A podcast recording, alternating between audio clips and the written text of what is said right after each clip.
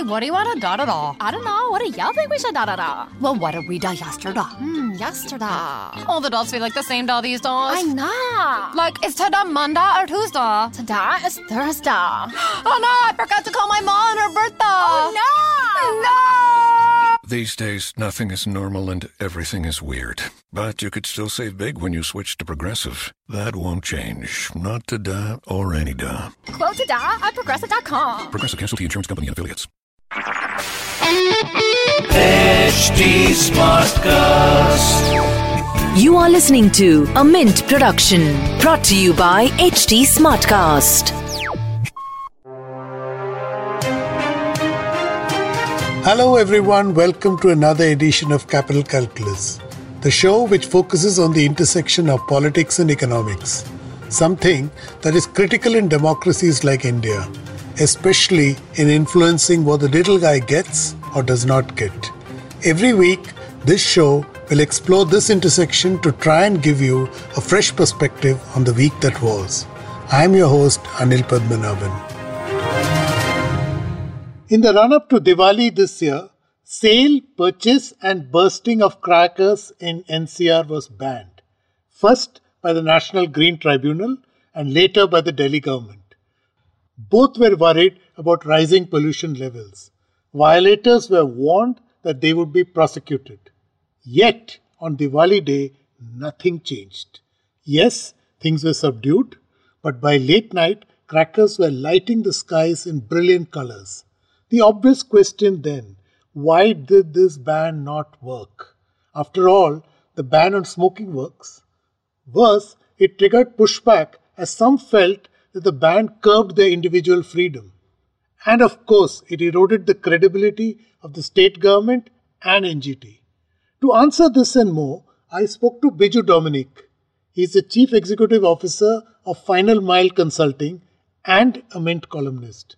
I began by asking him if he was surprised the cracker ban did not work. No, I wasn't surprised at all because uh, bans, if at all it works, it works at a in, at a very uh, small level. It does not create uh, fundamental behavior changes. Why don't bans work?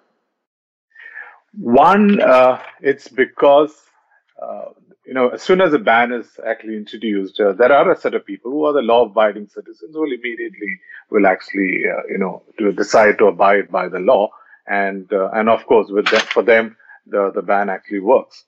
But um, what happens to most of the bans that happened is uh, most of the hardcore believers uh, in that particular practice that was banned tend to immediately take that particular problem uh, to the underground. So what was earlier, you know, it was seen on top. So we can look at alcoholism, you can look at uh, dowry, you can look at drugs. Uh, as soon as it was banned, uh, you know, what it has done is it's just gone underground. And what it also does is that it actually complicates the problem even further because the problem is up there in, in public is where the government and, uh, you know, the policymakers can actually step in. The moment it goes underground and mostly into one's personal space, it becomes uh, very, very difficult to manage. And the other problem that happens to bans is that as soon as bans uh, are announced, uh, there is also reactance in, within people, which basically means uh, an opposite uh, rea- uh, force sort of sets in and says, "Why? Who are you to ban it?" You know, and and all those reactive forces starts coming in. So these are some of the reasons as to why uh, bans don't really work. So, Biju, you mentioned about how when you impose a ban, things go into your private space where policy intervention becomes very difficult. So, how do you, you know, uh, bridge this problem? I mean, you need to uh, provide a solution. You think the ban is a solution, but if ban is not the solution, how do you go about it? easier said than done, and more so regarding the ban, regarding uh, the bursting of crackers. It is, uh, let's face it, it is a practice or a ritual that is associated with the biggest festival of this country. Uh, and also, which means clearly it has got religious and cultural undertones. And suddenly you talk about a certain change, uh, it is not going to be palatable. It is not going to be easy for anyone to accept it. and um, and also it was a, a public expression of one of the inner faith and beliefs that people had. And obviously, we need to tackle it. And how could we have done it? And I think uh, the whole attempt to look at it from the lens of pollution, I think is definitely not the right way to uh, do it.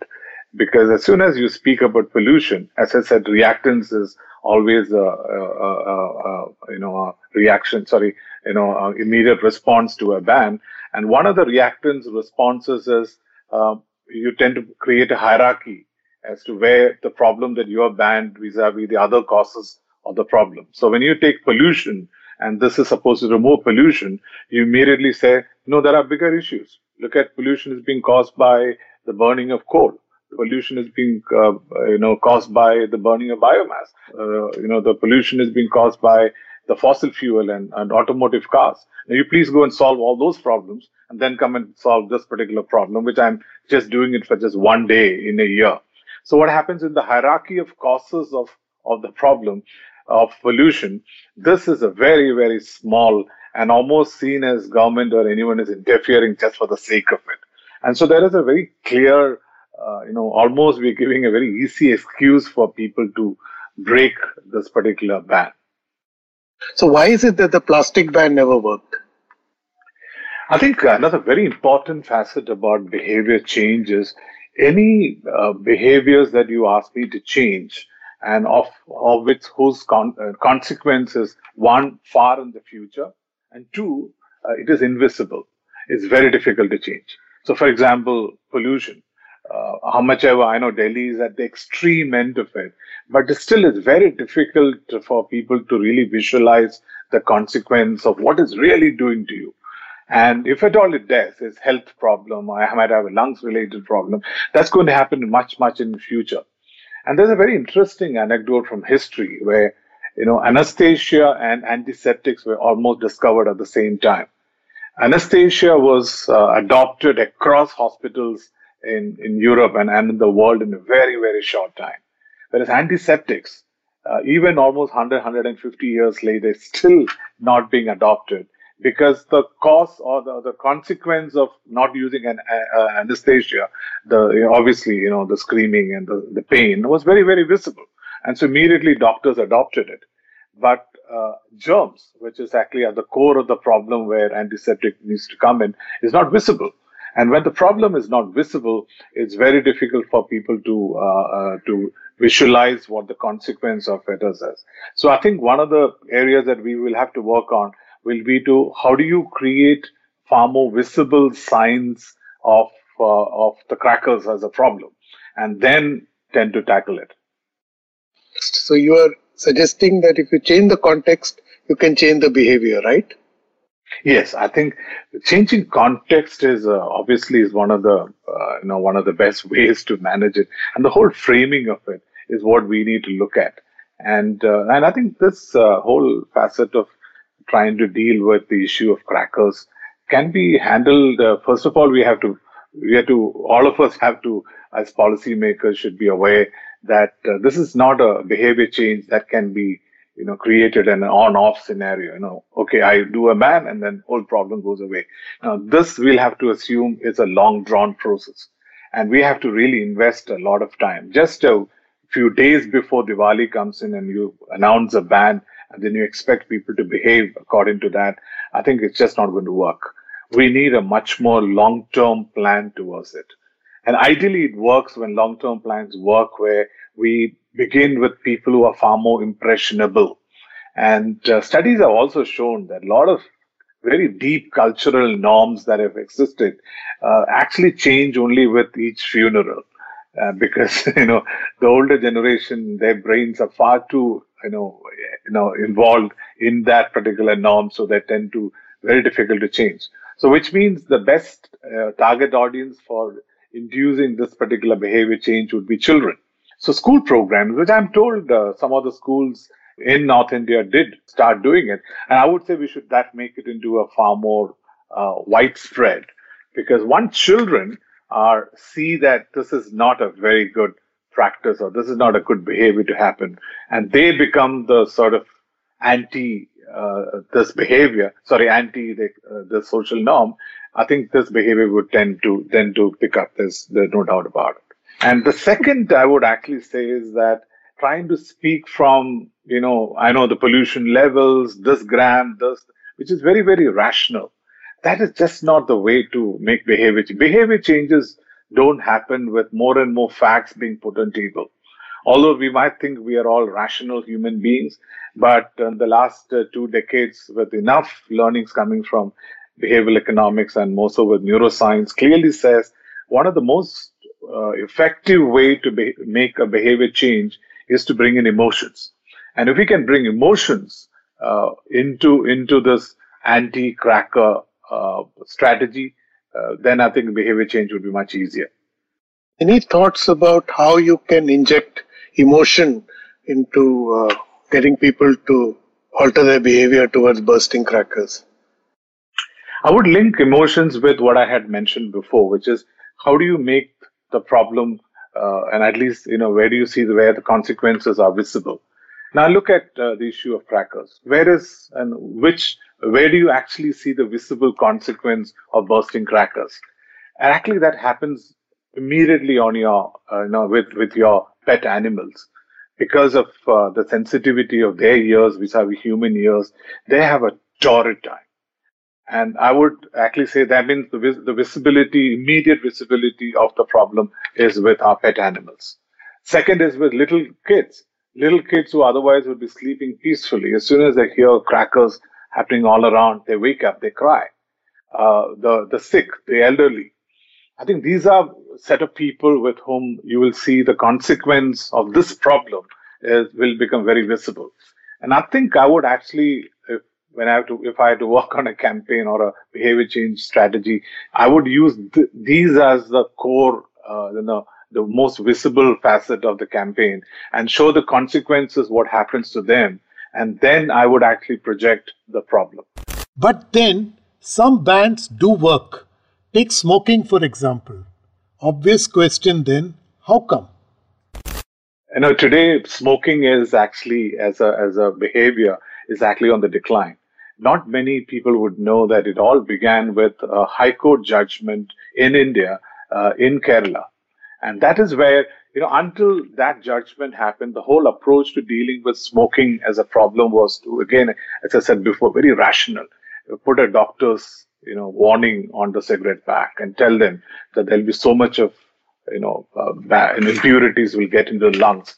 But I think uh, this particular High Court judgment said that the public places, the man who's not smoking has a, an, a right to have clean air. So a man who stands in a public place and smokes is doing something which is wrong because he's taking away the right of the non-smoker to actually breathe, uh, you know, a clean air. Suddenly, an individual problem was made into a, a public problem, and I think that did the trick. And uh, so the, the judgment almost said, okay, if you want to smoke inside your house, okay, go and do it, but don't do it in public. And that did the trick. And I believe that same strategy could work here too, which is that uh, because unlike, as I said in the before, that this problem will not go underground because unlike alcoholism or drugs or dowry, you can't burst crackers, you can't do that in your private space. You have to come into the public space. And so in the public space, because as I said, this has got to do with one of maybe the most important festival in our country, people will have to still celebrate and people should, people should continue to celebrate the most important festival of our country. But if there are a set of people in public, uh, you know, actually uh, demonstrates that I celebrate it in a certain way, and that is not by bursting crackers, by but it is by certain other approaches and far more let's call it far more cooler way I do it. That becomes a, a public sign, and that also becomes a, a sort of a little push for the others who might be bursting crackers that hey, I'm being very uncool. It's like today, smoking and you know in public is seen almost as very uncool. So, Biju, what you're suggesting is that uh, there are these earlier externalities of you know benefits of not smoking were never articulated to the degree that they are today. So, you're saying this kind of trade-off uh, is now dominating the conversations, which is an interesting uh, twist to this whole debate, right? Like what is good and what is bad. Exactly. And I think, uh, you know, earlier we had a very linear way of dealing with problems. And that came in with our belief that man is a rational human being. And as long as you tell them not to do something, they will do it. But I think uh, human behavior uh, human beings, we are all leading a very complex set of uh, you know uh, you know you know facets actually go into our behaviors. I think we need to be much more smarter about how we deal with it. And this is when I said we, we I mean the policy makers. So uh, we need to really look at each problem and really have to go into the depths as to why the problem is happening, and then we'll have to find out ways in which uh, how we can possibly solve that particular problem. Biju is making a great point here. The trick in implementing behavioral change is to alter the context. And in this, the best example are the metros that operate in our various cities. They are islands of cleanliness. So, Biju, as a behavioral scientist, uh, you talked about changing the context. In your own experience, can you share an example where you altered the context and you saw the results? Of behavioral change? Uh, you know, one of the best examples is an example that I have not done. I think I've written that in Mint also. Is that many a time I think we said that Indians are are clean only when we go to Singapore and uh, or Switzerland. And when I did uh, work uh, in in the metro stations on a very different project, uh, and went back to Calcutta Metro, almost after about 22 uh, or 28 years. And what I found was that Calcutta Metro, there wasn't a single paper being thrown around, and no one is, there's not even a single spit mark in, in Calcutta Metro. And that's when I realized that, uh, you know, metros across the country, we actually maintain, uh, you know, uh, very different behavior and uh, and whether it's the old metros like Calcutta or a new metro like Delhi or even the latest ones like Cochin or uh, you know we we behave in a certain way and that shows the power of context that means the very construction and the, the the whole context of a metro which is slightly different from the rest of the the city. You know, it slightly could be elevated, it could be slightly lower. So there are different facets that gone into to making metro con- the context of metro different from rest of the town. It's actually inducing a completely different behavior in Indians, uh, in all of us, and uh, who otherwise we spit, we throw paper all around. But due to some deeper facets of uh, that's happening in, you know, within our human behavior, we tend to behave very differently. And I would say it's actually one of the most beautiful examples of of how a context can completely dramatically change uh, our behaviors. And so the same can be applied to uh, any of the work uh, that uh, that we actually do. For example, we did that in road safety. Uh, we actually looked at the black spots, and I think we created uh, what we call a little injections of fear. Otherwise, people didn't have a, a feeling of fear in that context.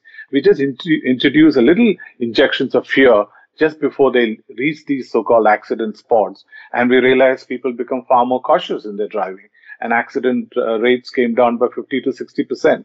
So this changing of context can be done in different ways. It, it can make a huge difference to our behaviors. So Biju, in this uh, metro case that you cited, what is it that they did which uh, may, you know, set a outstanding context?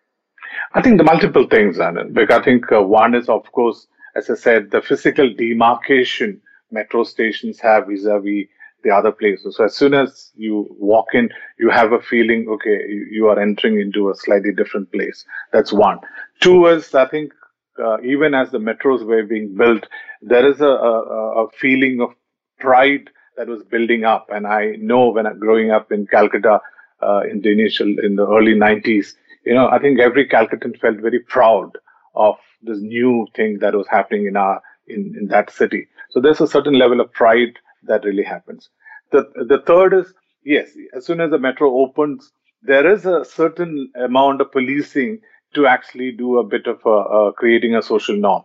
So there is a initial days or initial months alone, uh, you have certain people making sure that you don't throw paper or you know you you create a, a, a very, very clean. And the good old principle of the broken window concept, where we're making sure that no windows are broken.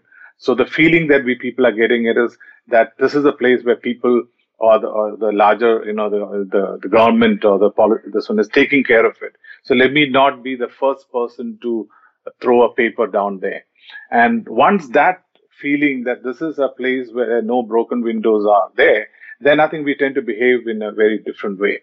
And that is what has really happened to metros. It wasn't very conscious. Only when later, when I pointed this out to the railway authorities, they themselves realized that, uh, you know, oh, we've done a great job.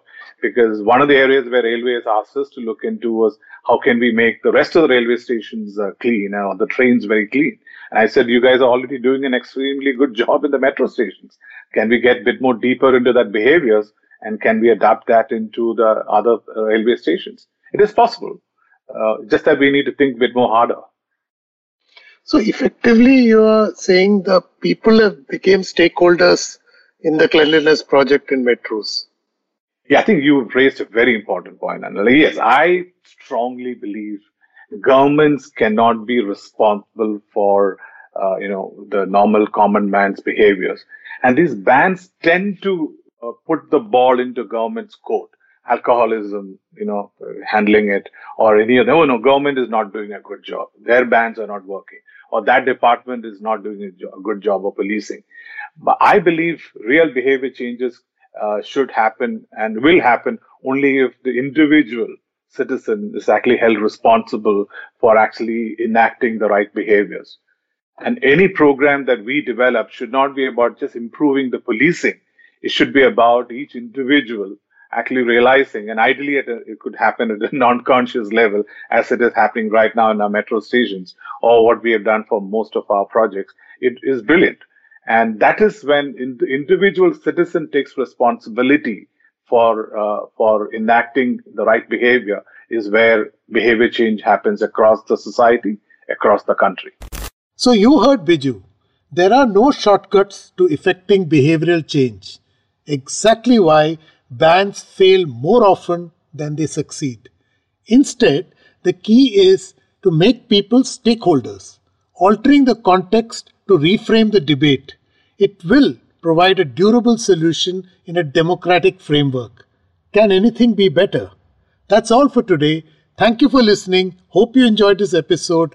Do share your feedback and ideas. You can reach me on Twitter at Capital Calculus or on Facebook and Instagram at HT Smartcast. On a personal note, this is the final episode of this season of Capital Calculus. Till our paths cross again, stay safe. This was a Mint production brought to you by HT Smartcast. HT Smartcast. Apple, and I'm here to invite you to come and listen to my new podcast series, Raising a Pro. It's the most intimate sports related conversations you will hear. Each week, we explore the journeys of some of your favorite NFL players through the eyes of those that know them best. From Joe Burrow, DeAndre Hopkins, Myles Garrett, Ezekiel Elliott, Nick and Joey Bosa, just to name a few. With exclusive insights and information, we leave no stone unturned. Subscribe now to Raising a Pro on your favorite podcast app.